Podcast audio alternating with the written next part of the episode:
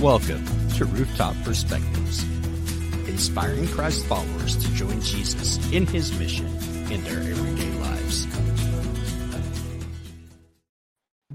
Welcome to Rooftop Perspectives. I'm Michael Brewer, and this is John Whaley. And John, I'm glad to see you again today. I'm glad to see you this week, and it's going to be, um, man, I'm looking forward to this third episode of this yeah. series Mm. This this one is special.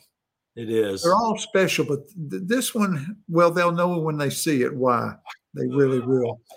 Uh, we're glad you joined us today on Rooftop Perspectives. Our our focus each week and our goal each week is to inspire you and to encourage you to join Jesus in His mission in your everyday life. And we do that by sharing the stories of people who are and reports how God's moving across the nations and what He's doing and uh, today we continue this series of joining Jesus with Life Action. And it's an opportunity to meet some people at the core of all that Life Action does week in and week out. Uh, mm. John, tell us about this uh, unique uh, interview today we have. Well, today is a unique interview. Um, in the first two episodes, um, you heard us talk about these life action teams that travel across the nation nine months of the year and lead these revival summits across um, in so many different churches. Um, but those teams uh, are made up primarily of young people, um, the Gen Z generation in which God is at work today. Um, most of them age 18, 24, somewhere around there and and they make up three teams known as the blue team the silver team and the red team. Well while in michigan in august um, i sat down with three of these amazing young adults one from each team and we talked about revival. We talked about their journey to christ. Um, we talked about um, life action. And then we talked about how god is moving across their generation. This is a very insightful conversation that I had with these three amazing young adults who are deeply in love with Jesus yeah. and so excited about joining him in his mission every day of their lives. And, and as we are um, recording this, and even as this is being aired, um, they are in the they're in the very middle of their travel season and and and traveling to all of these churches and um, staying in host homes. And they raise their own support by the way to do this. And it's just an amazing amazing group of young people. And so you will want to take some notes and probably watch this one several times and share it with others because it is a, a great great conversation with these three special people. So enjoy um, just meeting some of the members of the Life Action team. Well, it's great to be with you guys today. Welcome to Rooftop Perspectives. And um, um, for those that are watching, uh, just to let them know, we are um, in Michigan at Life Action Camp. And um, it's been already an amazing two days, part of Seek Week. And um, just want to kind of talk to you about your stories and where you're at. And uh, first of all, all of you introduce yourself and tell us, first of all, a little bit about your life action, how you came to life action. Then we're going to kind of back up and talk about your whole journey to Christ and revival, and it's going to be a lot of fun. So we're going to do ladies first. So I'm going to start with Leah. So okay. give us your name and tell us about how long you've been with Life Action and how you became a part of this. Okay, so I'm Leah. This is my third year traveling with the road teams. Um, how I came to be part of Life Action. Yeah. Okay. So um, Okay, I gotta think back. So, my pastor, my home church pastor, used to travel with Life Action like 30 years ago. Oh, wow. So, we had Red Team come to our church and do a thirst conference when I was in like the eighth grade. Wasn't old enough to travel. I wasn't really old enough to do crew at the camp either. Um, and then two years later, so my sophomore year, I had Silver Team come to my church, and one of the girls like really poured into me and she really encouraged me to do crew because I wasn't old enough to travel and I really wanted to travel. Um, So I came up to the camp that summer and I worked crew for two weeks and I really liked it. And then I had to go back home. Um, and then junior year was okay. So junior year, the second half of my junior year was when like everything like shut down, COVID and Mhm. everything. Um, when and this like me getting to Life Action plays a huge part into my story. Um, so my junior year, after like school was shut down, there was nowhere really to go. Like I really took a step back away from Jesus and church altogether, and I was like, this is not worth it. But then, I, the second half of my senior year, I had Red Team come to my church, um, and it was, I when they came to my church, one of the girls invited me to come when I was working one day. And I was like, okay, I'll give this one more shot. So I went to the conference, um, and I like had forgotten how good Jesus actually was and how worth it it actually was. And so um, I saw my life change that week for like very big life change, I guess. And um, I really wanted to be a part of it, and I wanted to be a part of it before then, but Jesus had made it, made the time work out so perfectly where I was in this spot where I had seen how this ministry can affect people who have like taken a step back and actually want revival and want the truth. So like, then I was like, this is what I'm doing. So I like canceled all of like my college plans, all my scholarships to be here. That's amazing. Yeah. So tell me a little bit about your own journey to Christ. So what, what, when did, how did that all happen? Um, so I was saved. I would say I was saved super young. Okay. Um, I don't really remember. I have a hard time remembering like my childhood and growing up. Um, so like I have believed in Jesus my whole life. I've gone to church my entire life. Um, but like my junior year, it was starting to like I was finally starting to hit like rocky territory in my life of like, okay, what have I been believing my entire life? Is this like the truth? Is it not? So like I kind of became in that place where Dennis was talking about um, yesterday of like, um, if what was it? It's like the church where like people will believe in anything. Oh. Yeah. Yeah, What was that? yeah. They if they don't believe anything, they'll believe everything. Yeah. And I was kind of in a place of like, okay, I'll like everything could be true or it mm-hmm. could not be true. Is what I have been believing been believing my entire life. I'm also from the South. So Okay. like very culturally Christian. Oh, like, yes. You go to church, you put on your happy face, you go to church, you go Christmas and Easter and a couple times throughout the year. So like it's very cultural. Like it's almost worse to be like, I'm not Christian, like in that kind of culture because everyone is is. So what part of the South? I'm from Alabama. Okay, very good. Um, so like in that, it was about like maybe like eight months of my life. I was like, okay, so what actually is the truth? Um, and I'd finally gotten to a point where I was so exhausted of trying to find other things, and like other things weren't fulfilling, and this didn't work. Well, because it's contradictory to its own self, and this just doesn't make any sense. So I finally got to a point where Jesus had put me in a place of like, there is nowhere else to turn. And I was like, Jesus, I'll give you one more shot. And I would like I would have said like I was agnostic at that time. Um, and when I met that girl at my work, who I actually got to travel with her too, um, she was like, "Why don't you come to the conference? I think like come hang out with the team." And I was like, "Okay, like I know your gig. Like I've been in Life Action before. Like I've served on crew." And that day, like I was like, "Okay, Jesus, I'll give you one more tr- one more shot." Mm. And that's all I needed to push me into like actual abundant life with Him. So that's, that's kind of my journey. That's awesome. That's awesome. And so again, you're with what team? I'm with Red Team. Okay. There's three teams. For those that are watching, they may want to know there are three teams in Life Action. So, which means that Sophia is on the silver team. I already know. I know. I already know you're on the blue team. So figured that out. So tell me, tell me a little about your journey to Life Action, your journey to Christ, and Yeah, absolutely. yeah. So my name is Sophia.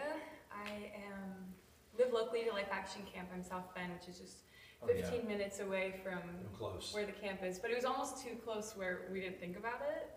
It's like, oh, you know, that's like you know the local camp. But um, my church, my pastor, he was a revivalist on the silver team for I think around 15 years, and so we had a lot of Life Action um, previous staff members and influence in our church. And so I always had a passion for music. Um, you know, I loved singing, playing piano and guitar growing up, and I was just discovering what artistry was and everything, and um, just doing it for myself. You know, just really excited about it and passionate. And then once I came to Christ, my the way I looked at it shifted. Like, wait, this can be something to surrender because any gifting I have is only because God has given it, and so I want to steward that well and give it back to Him in a way that's ministering and loving people. And so we had on our worship team um, a couple of the leaders ahead of me went on to travel with Life Action. One of them was on Blue Team, and I just saw that and I was like, you know what? I feel like God is calling me to ministry, and this is literally in my backyard, this Mhm. ministry. Oh, yeah. And so I was like, what's this all about? And so I worked crew for four weeks um, going into my senior year of high school. And then I hopped on the road last year and now I'm here again. So that's kind of how I got there. Um, so yeah. That is then- so cool. yeah. So when did you come to know Christ? Really young? Yeah. No, I was almost 13. Okay. So um, I grew up in a Christian home where the gospel was presented very well. My mom was very adamant about um, sharing the Bible with us, and my father too. Um, but I was a, I had a lot of chaos in my spirit um, and in the home. And um, what was really hard is that the gospel was presented well, um, but the example in my home, my dad, he actually wasn't saved, but he was living as a Christian, um, like on the outside. And so I was very angry because Mm. I saw this is what God as a father is. And my father says he loves God, but there was a disconnect. And so I had a lot of conflict and chaos in my spirit of like, well, I can't really trust God because I can't really Mm. trust dad, you know. And so there was a lot of bitterness and this tug. But there was also being presented with the word every day. And so um, his word does not return to him void, you know? And so even though I wasn't saved, I was putting the word in me, or I was having, you know, church or my parents pouring that into me, and it started to work on my heart. And so I got to a place in my life where everything felt broken Mm. and fractured, but no one else would have seen it because I kept it all inside. And I only allowed the brokenness to be seen when it was safe to be seen. Um, and so when I got out with people, I put the smile on. I was Yes. happy. I was ready to serve um, for the approval of people. Yes. Um, and that's honestly a selfish way to live, right? You know, when you're living for the approval of others, it's for your own glory because you want to see them appreciate you, not God. And so um, God's word started working in my heart, and He started to use that to transform me to see that this is broken in your life. This relationship might be broken or scary.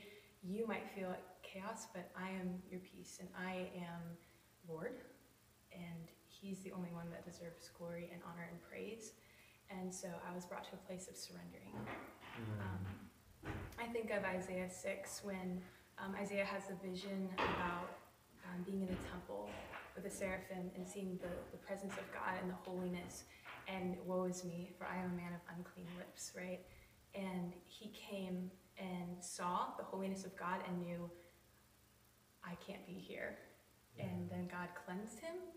And um, then he said, Here I am. And then God sent him out. So, yes, I'm broken, but I'm cleansed so I can surrender to God and He can send me out to love vulnerably. It's so good. Yeah, because then I got to see that redemption because through the years, then um, as God was restoring my heart, He eventually restored my dad's heart. Oh, cool. And so my dad came to Christ when I was, uh, I think the summer before I went on the road. and or the year so before. good. And so I got to see that transformation in his own life because all those years that um, God didn't forget my dad, you know, um, in his brokenness too. Um, and so I think that's what's beautiful about being part of Life Action is my own story. I've seen the broken, fractured Mhm. um, family that looks perfect on the outside, but once you get in, it's just a mess. And God sees that, and He still loves us and knows us. And so um, here I am, and it's like I've seen Him transform, and I'm still in that sanctification, but it's like I'm broken, but here I am, send me, you know? I love that. It's quite a great story. Great story. And to hear the story of your dad's transformation Yeah. through all of that. So good. Yeah. Now we come to Cameron, who really has two answers when you ask him how long you've been in Life Action. so you have kind of a double answer. So tell us a bit about your Life Action journey, which started when you were very young, and and and, and through all of that, how you came to know Christ and Yeah, um, my journey started when I was five years old. Actually, um, I was adopted from Ethiopia, okay. and um, my my parents who adopted me were part of the ministry. Um, my dad was actually the camp director here, Okay. and my mom worked with him, and and so they adopted me, and I came and kind of was introduced into this lifestyle um, uh, when I was five. So, um, but I, I think one of the things I remember getting here was. I mean, it was just, uh, first of all, it was a lot different than where I was from, obviously. Um, Obviously. uh, but but it really was um, some of the, the best years of my life because really I had all this property to run around in, and I, I mean, I, all my friends, a lot of my friends were the staff kids and um, the other family staff kids, and so um, it really was just a great few years. Yeah. And then um, when I was eight, my parents decided to um, leave this section of the ministry and move to the traveling teams. Um, as, as team pastor and one of the family uh, teachers on the team. And so what that required was me and my whole family, I have two other brothers, uh, three brothers, sorry, um, all left and packed everything we had into a trailer and we started traveling around the country with, um, with essentially what we are today. But when I was eight, it was different. Um, They're all older than me. And so that was, um, it sounds cool, but when I was eight, that was really hard because Yeah. uh, um, I was leaving a lot of things for nine months. Um, and so, and I remember my, my first year, it, it was pretty tough. We, we, we did it and um, we, we came back and I was super excited to, you know, see my friends again. And, and uh, we got back and I found out like five, four or five of the families that I was, we were really close to all had moved from the ministry on to different things in their lives. Mm. And so, um, you know, just being an eight-year-old, I was like, man, my life is just, you know, terrible right now. It wasn't, but that's, that was my perspective. And um, and so um, that was when I was eight, and we continued doing that year after year. We'd come back in the summer, year after year, we'd go on the road. And um, during this time, uh, I was I was pretty active in the. Uh, um, this is this this part of the story is how I came to know Christ because this is I think really important. But um, I I began to help out in the different parts of our road team ministries. So I was helping teach kids. You know, I was, I was pretty young. I was like 9, 10, 11, 12, helping, doing all these things. And um, all the way till I was 14 years old. And um, I remember one, uh, the, the, my freshman year, um, that summer before, um, I was an extremely rebellious kid. I would, um, I just very, everything you'd imagine a rebellious kid I was um, constantly going beyond my boundaries um, that my parents had set for me um, in constant disobedience. And um, it all boiled down to uh, we, we got back on the road in September and we were at this church and Steve, who's um, who was our team pa- who was our team revivalist at that point, was teaching a sermon on knowing, doing, and being. That, that was kind of his session, like how as as as people we live in three different places. It's, we know the word, uh, we do the word, or we are followers of Jesus, knowing, doing, and being. And I, I realized I knew everything. Knew Yeah. everything we were teaching in our ministry, which is essentially the gospel. Um, I was doing it by teaching kids and helping in, in, in, in active ministry, but I was not a follower of Jesus. Um, and I had not confessed my own sin and repented. And, um, and, and so I remember just being overwhelmed with that one night. And um, talked to my parents, and I, I met Christ that night. Some random church parking lot in Arkansas. it's just the nature of traveling. It's just Yeah. we're always in some other random parking lot Yeah. or a house. um, but yeah, that was when I was 14, and um, the next four years of my life, which were my um, high school years, we were still on the road, and those were growing years. But I, I was I went down some difficult paths. Um, I was a follower of Jesus, but I wasn't always living it out. Um, and then COVID came when I was a senior in high school. I'm sorry, junior in high school. COVID came, and um, you know, COVID did a lot for people, but COVID changed my life in a lot of different ways. Um, the first re- the first way it was it forced me to take a step back from all that I thought I was. Um, I'm very extroverted. I was very extroverted at that point in my life, um, like ninety percent. Like people was was where I got all my energy, where I got my satisfaction, everything. And so all of a sudden, I didn't have people uh, right. for four months Exactly. uh, as we were just here at the camp. Nobody was here. No families were here. It was just me, my family, and I think actually one other family. And um, the Lord began a work in my life, the the, the real fruit work in my life, um, uh, by pruning away the things that didn't need to be there and teaching me how to abide in so I went from like ninety percent extroverted to I think I'm like a forty or fifty now. Was just uh, remembering that the the mission and the, and the call that Christ has me it is to minister to people, but it's to abide in Him and not find all my energy and passion and love and desire in those people. Um, and it's okay to get a little bit of that, but not all of it. And so um, that's kind of my salvation story. And then um, through through that, I was able to um, get a position on the team, and so I went from a staff kid to a team member um, after high school. And so um, I was independent from my family um, as far as being on the road. I was now a team member, so I was in the host homes, and I was raising my own funds, and I was um, had a had a specific job. I was on the band Wow. for two years, and um, and the Lord again continued is continuing to do that work in my life. I mean, I could go because I feel like every year there's something else Oh, God, yeah. God did or God is doing even now. Um, but yeah, so and, and now I'm here teaching. Uh, I'm, a, I'm a student revivalist, so I teach the Oh, that's students. so cool. Yeah, So yeah, you got lifetime with Life Action, basically. just try to cover 15 years. It's, it's hard. It's, it's yeah, hard. it is. It is. Um, of course, the whole heartbeat of Life Action, which which I've always loved, is as it says on the website, sparking revival in the life of churches.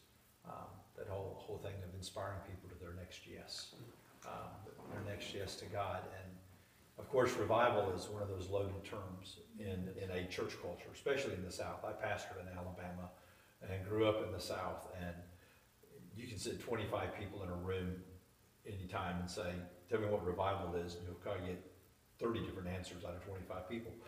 Um, so, so let's talk about, let's just talk about revival, you know, you know, what is it and have a conversation about you know, what, what is your heart desire as you're going to churches of what you want to see happen in the life of the church. So, so what is revival? As y'all think about revival, any of you can answer. This is a conversation. So what do you think about when you hear revival?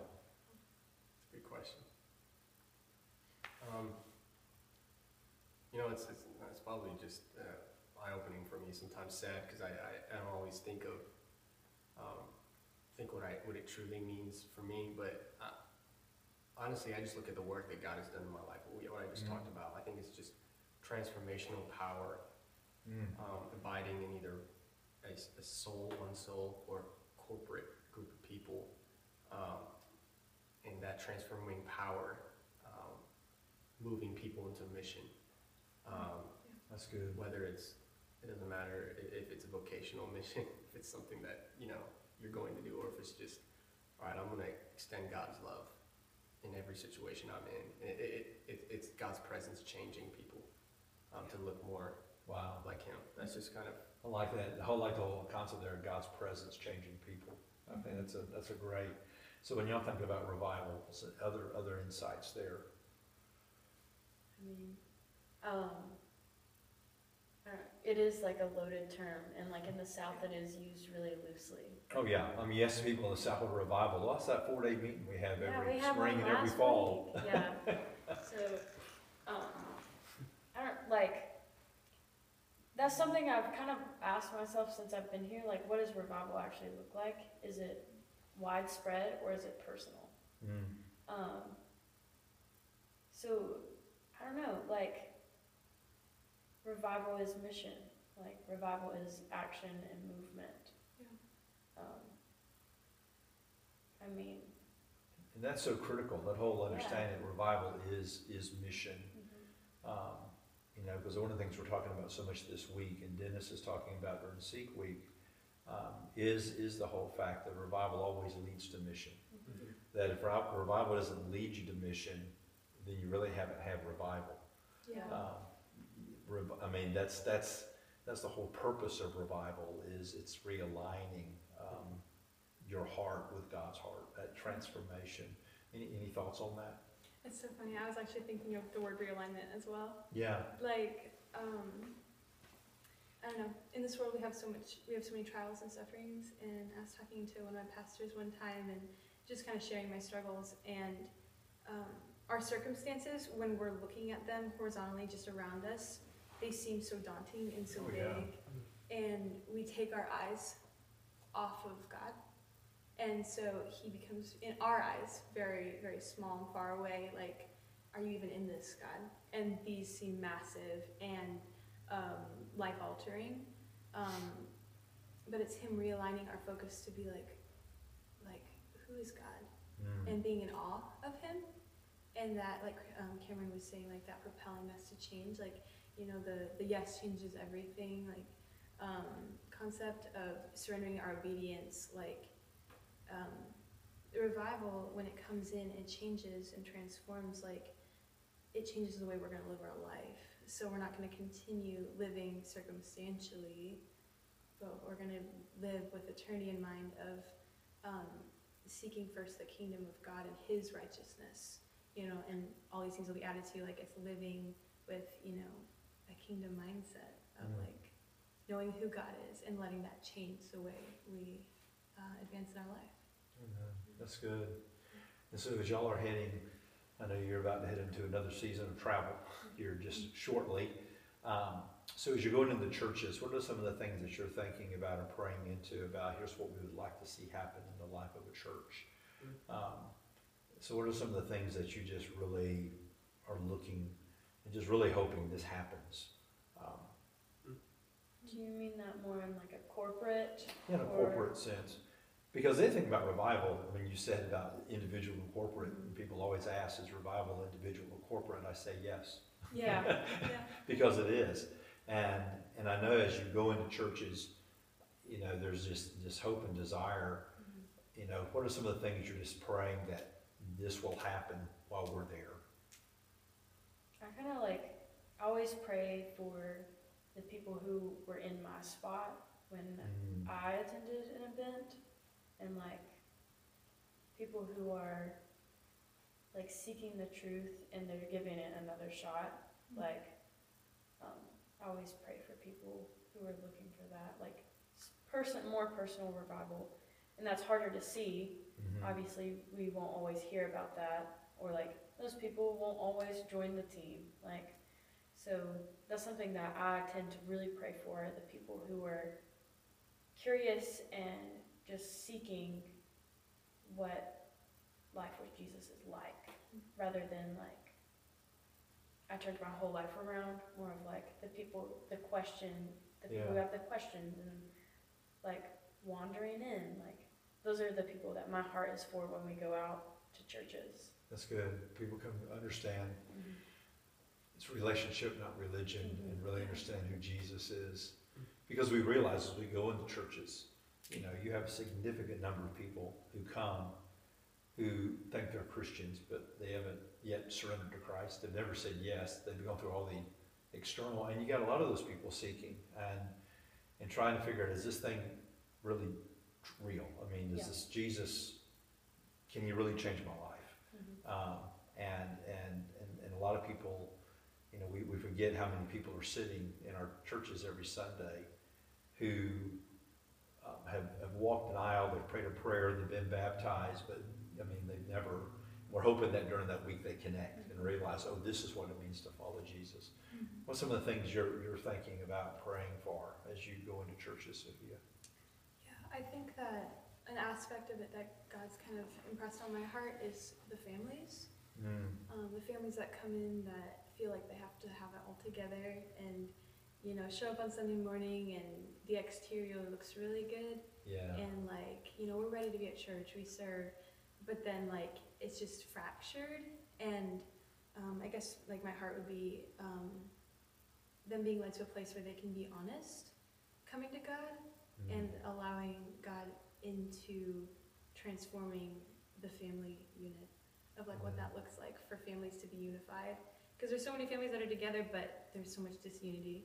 And so um, allowing god to shape and renew um, the kids and the parents and that relationship and um, you know because like the ministry of children is such a beautiful thing because that's the next generation. And you know how are we stewarding the opportunity of the kids in our home? You know as um, you know for the parents like um, like that's an opportunity to disciple and is. so just seeing like uh, that be renewed so that then when those kids are growing up then they're sent out you know so just seeing the um, transformation of families for me I mean, you look over the 52 year history of Life Action, man, there are so many stories of families. I mean, marriages being restored and families being restored, and and and people come and understand that you know God God invites us to come to Him in our mess, and and and so He can do that work in us, and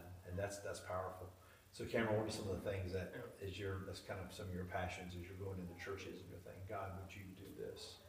Yeah, I mean, mine goes along the same vein as, as Leah's when she said um, her heart goes out to the, the people living in similar lives Yeah. as, as her. Um, and I think in my own life, um, especially I teach I teach the students, and so my my main focus is when I get into a church is helping shepherd and disciple students in the amount of time I get, whether it's four or eleven days. Um, it can be hard to do that, but I do my best to, to try to um, pour into them truth from the Word. Um, and so I think of my life between 14 and 18, what those things were filled with, um, which were a lot of lies, both lies that I would say and both lies that I was believing.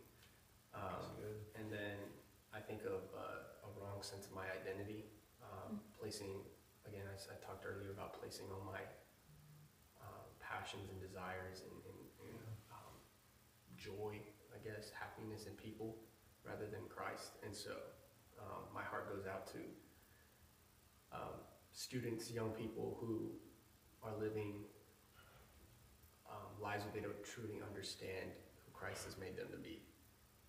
Um, and I, my, I mean, I, I s- I pray that the Lord just completely restores um, their lives, that um, they don't seek to be comfortable, they don't seek to be um, um, just living lives where everything just works for them. Um, Mhm. they're happy, you know. I hear the phrase like, "I just want, you know, I just want to be happy," and it's like, no, it's not. That's not the goal of the following Jesus. Not to be happy. Um, the joy comes in following Him wherever He calls you to, and so um, the thing, honestly, the thing that I, I seek for most and I pray for is just restored um, views of Jesus. Um, because the reality is, a lot of the churches we go into, Mhm. people already have some sort of concept of what they think Jesus is. Oh, yeah. But most of the time, it's the wrong It's not biblical. It's, It's not a- biblical yeah. at all. It's a- That's it's- good. And so to restore that view of Jesus, um, which I just think of myself, uh, uh, of when I, during those times in, in COVID, when I was just by myself reading the, the Gospel of John, I was just in there like- like the whole time and just reading the words of Jesus. Um, and I think, I think it's in, in my, I don't remember where it is, but I think of Jesus when he was praying um, the high priestly prayer. And he's praying for the people that he'd been ministering to for three years. You know, he's about to die. Um, he's, he's crying out to his father, um, on behalf of, of his the people that he's lived with for 33 years, and um, and I, I just I just have that same passion and desire for the people that I, I get to minister to, He's praying for them, crying out for them on behalf. Um, um, that's that's really my desire is to see restored relationships um, with Jesus. Um, that's good. That's good. Well, kind of wrap up with this question. You know, since Asbury, I mean, this has been an amazing year since Asbury. Um, as we're watching God just move across your generation. I mean, there's so many things that have happened on, on dozens of college campuses. Um, and, and, many, there's many of us in, in, that have been following revival and awakening for decades and praying for awakening. And many, many of us sense that, that your generation is the new wine and the new wineskin mm-hmm. that's going to bring in a revival um, and maybe the next great spiritual awakening. Just, you know, what do you, what do you sense God's doing in these days, especially among among your uh, generation, as we look at what God's doing across student ministries, campuses. What are some of your what do, what do you sense God's doing? I don't know. I'm like, it is a big, like it's so big. Oh, it is. It's so much bigger than I could ever yeah. imagine. But like, I I personally think God is like really using what we've grown up in mm-hmm. to almost like like we we're the first generation to grow up with like social media oh, and yes. um, technology at our fingertips. So like we've been fed all these lies our entire life of like how we're supposed to be, how we are supposed to show up and have it together and everything. Mm-hmm. So I think growing up seeing all of that um, like almost pushes us further into like truth seeking and well, is that is those lies even worth pursuing? Like, what is like me and my mom talk all the time about like how our generation is a truth-seeking generation. It is, yeah. and we'll do anything to find it. And God's using that, I think, to spur. That's what's happening on a lot of these campuses. Is that you know we want yeah. we want to know truth. Mm-hmm. Other other thoughts about that? Yeah, yeah. I mean, kind of going off of what Leah said, I think there's a hunger mm-hmm. um, because, like you're saying, like the happiness, um, the whole concept of we, we're living for our own enjoyment or happiness or find the next thing. You know, it's like it's hard when you seek happiness in everything and find it in nothing, or you oh, find yeah. it for very short times and then it leaves you feeling empty and just gross. You know. Mm-hmm. Um, and so I think there's a frustration of dissatisfaction, yeah. or however you say that word. um, dissatisfaction. dissatisfaction. Um, but you know, things I like are. your word better. Yeah. Thank you, thank you. I came up with it on the spot, so. Um, but um, there's a hunger for more, and like you were saying, truth seeking. Like, you know, what is going to satisfy? And are we living for our own happiness or are we living for something more? Yeah. You know, and so That's it comes down to what we're living for and um, getting a taste of that, and then um, yeah, God's That's using good. that. So. That's good. Any last thoughts? Yeah, I mean, I just echo what, what they say, especially Leah when she's talking about um, finding truth. Um, it's just we live among people who are who are trying to find oh, yeah. what's true, mm-hmm. Um, and that's why, you know, you get a lot of students and a lot of high school students and college students believing a mixture of like ten, you know, different religions, and I believe a little bit of this, a little bit of this, a little bit of this. Um, it's just they want to have some type of structure of truth, and um, and so to be able to be to be people who are um, stepping the buses and, and, driving around with oh yeah um, what we believe is the truth, what we know is the truth, um, and that is the love of Jesus. And to present that to people, obviously, there's nothing that in our power that we can do to change lives, but we present that truth, and we just, you know, pray our hearts out that they receive that same truth. And um, and I believe and I know that God is going to um, is going to bring along people who are going to to see that truth and mm-hmm. to abide in it and into and to live their lives for it. That's great. Well, I appreciate three of you taking time today just have this conversation.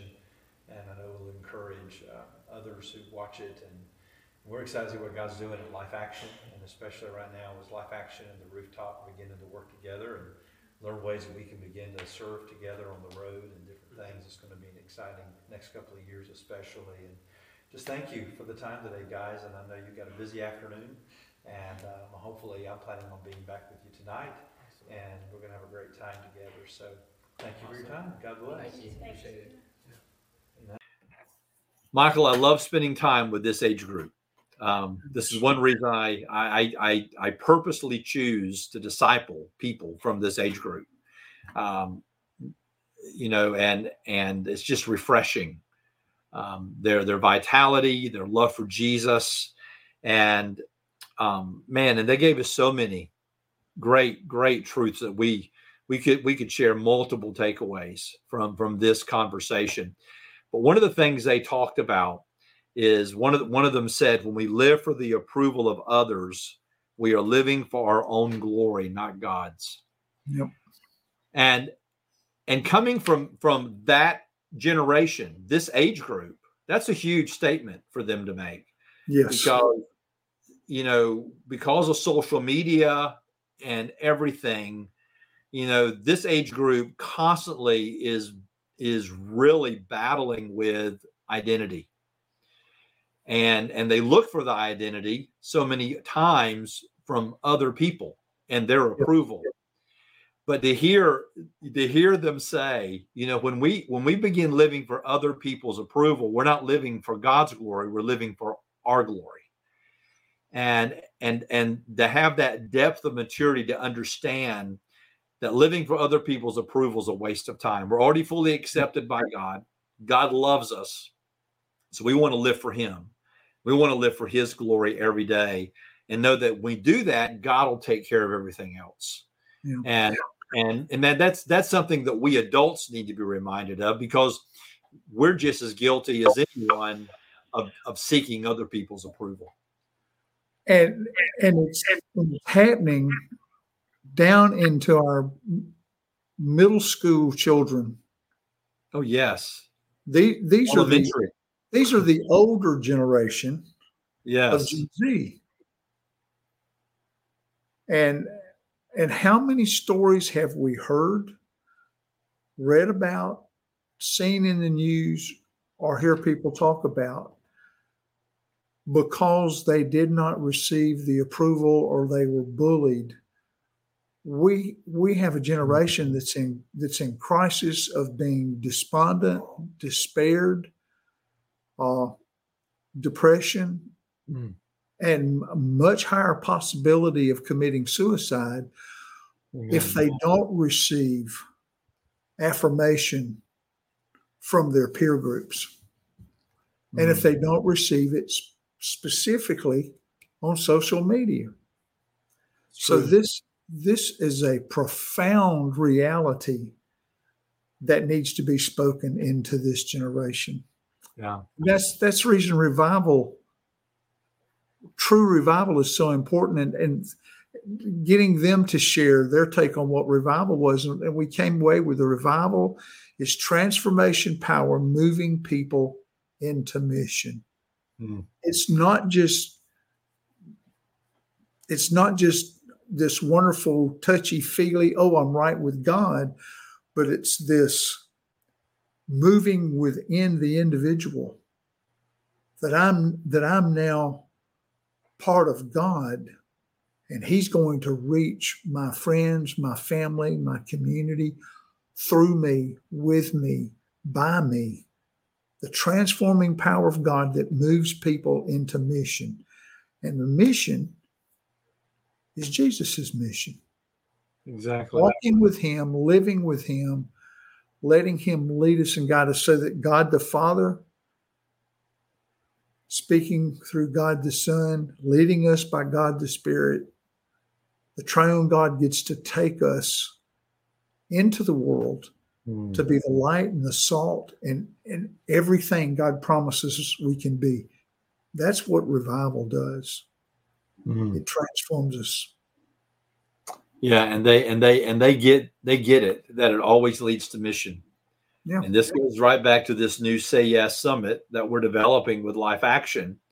You're saying yes to Jesus is saying yes to mission Yeah. and understanding that revival is always transformational. I like what you said, Michael. It's not a feel good because many people in the church today they think revival is a four day meeting with great preaching and great music, and we all walk away feeling woohoo. And the mm-hmm. reality is, real revival leads to brokenness, repentance, um, confession. Um, Yep. Real revival changes you from the inside out and makes you a new person. Yeah. And so um, it's not just a four day good good meeting. And then toward the end of the conversation, we talked about how God is moving in the Gen Z generation. Um, and I love what what one of them said when she said, you know, God is using what we are growing up in. She says, we're the first generation to grow up with social media technology.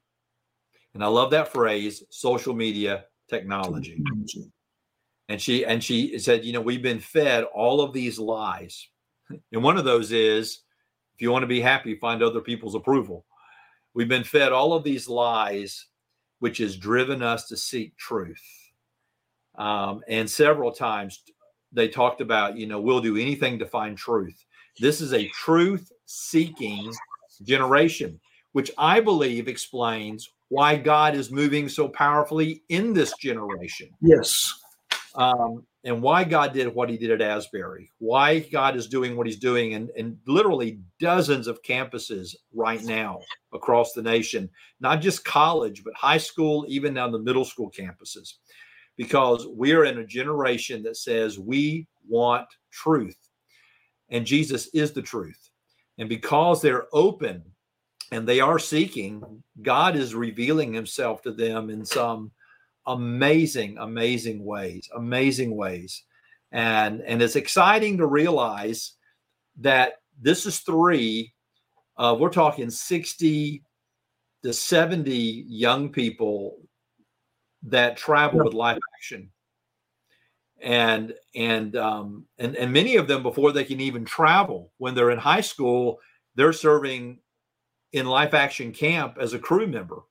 Yeah. and and and to realize when you get despondent understand that these 60 or 70 just represent thousands more like them across the nation of students Yep. who are just seeking truth they're seeking god and god is meeting them on their campuses meeting them in their churches uh, man i don't know about you michael but these are exciting days to be a Yeah, part of well, when when one of the statements, and I can't remember which one made, because I have 16 takeaways on my piece of paper from this video. and we narrowed it down to three. We married some of them together and that helped. But but that said, we're no longer living in the moment, but living in the scope of eternity. oh wow No longer living in the moment. And and this is this is a generation that's always been about the moment. always And to hear, is to hear them say that, Yeah. I mean, my, my hair's standing up on my arm now, just remembering the, the context of all they were saying. Yeah. But no longer living in the moment, but living in the scope of eternity. I mean, that's the big picture. Yeah. That that that a, that a lot of my generation has forgotten. Because somewhere along getting older you start living in the moment again. Amen. And you forget the backdrop is eternity it's so much more so much more Yeah, and this is this is one reason I want to encourage um, those of you that may be listening or watching that are part of mine and Michael's generation, the older generation. Uh, This is also a generation that is looking for the wisdom and mentorship of an older generation. And um, I have several that I disciple right now, and one of them came to me um, several years ago and said, "Would you disciple me?" I mean, they they they enjoy hanging out with our age um, because they want to learn from us. But I, you know, the thing I understand and learn every time I meet with this generation, man, I learn so much from them, and I'm reminded so much of truth like what you just shared about we live in light of eternity. We don't live for the moment, and we need to be reminded of those truths. So um, we want to encourage you if you want to know more about Life Action, just go to lifeaction.org. Um, I encourage you um, if you're watching this, you're a pastor and you've never had a Life Action team come to your church, you need to book a team. Um, they come in and they do everything, Michael. I mean, they come in, they lead the worship, they work with the children, they work with the students. Um, they they do it, they do everything because the reason they do that is so the church can actually be involved and enjoy and be a part of the revival movement that's taking place. You today if you um, were inspired by what you heard and what you saw and listened to. Um, please like it on YouTube and Facebook. Subscribe to our YouTube channel, the Rooftop TV, and that way you'll get notifications. If you um, hit that notification bell on the YouTube channel, you'll get notifications of episodes as they come out. Please also follow us, and that way you can also continue getting notifications. And then um, let others know about um, this podcast by sharing the episodes with your family and friends on social media. And then if you are listening to us on any of the other platforms like Spotify or or, or Castbox, please leave a review and let people know how this episode or these episodes have blessed you. And so we thank you for joining us today. If you want to know more about the rooftop.org is our website and you can go to the rooftop.org and learn more about the rooftop ministry, a global ministry making a million disciples in a hundred countries by the end of 2026. And you can also discover how to become a part of this vision that God has given us. And then next year, we'll be in Dallas, Texas for the rooftop, the shop, excuse me, discipleship summit. Hard to say that fast, Michael. Um, but this will be a two day summit um, focusing on what does it look like to make disciples outside the walls of our church buildings and comfort zones. It's going to be an incredible two days. This will be our third of our five summits that we are doing over the next two years around the globe. Well, thank you for taking time to join us today. I hope you have an incredible week joining Jesus in his mission, and we'll see you next week